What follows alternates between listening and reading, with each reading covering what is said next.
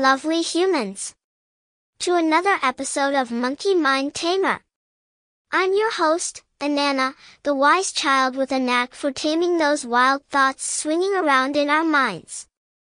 Today, we're diving into the art of living life in flow, just like a surfer riding the waves.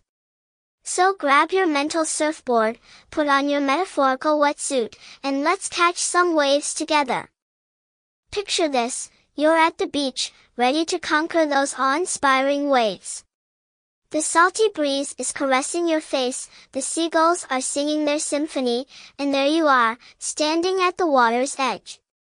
The waves are crashing, and your heart starts pounding with excitement and a touch of fear. But fear not, my dear friends, for you have the power to ride these waves like a pro. Life, just like the ocean, is full of waves, ups, downs, and everything in between. We can't control those waves, but we can surely learn to ride with them. It's all about finding that sweet spot, that magical flow where you're in sync with the rhythm of life. Imagine you're on your surfboard, balancing your way through life's challenges. When a giant wave approaches, you don't panic. You become one with the wave. You adjust your stance, you go with the flow, and you ride that wave with style. Now, let's bring this metaphor into the real world. Think about a time when life threw you a curveball.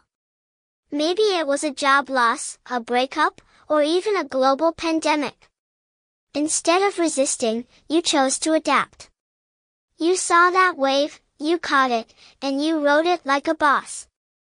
The key to living life in flow is embracing change rather than fighting against it.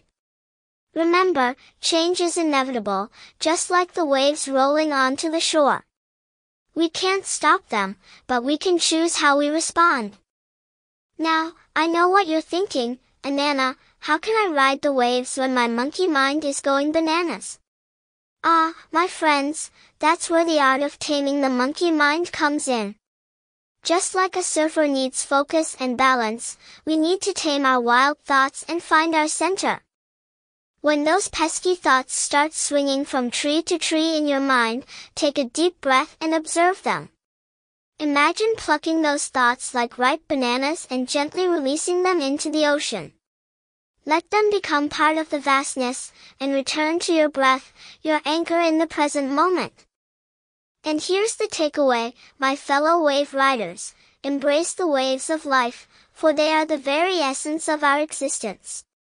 Remember, you can't control the waves, but you can choose how you ride them. Find your flow, adapt with grace, and ride those waves like a true surfer of life. Thank you for joining me today on Monkey Mind Tamer. Please share this episode and together, let's create a ripple effect of good vibes. Bye.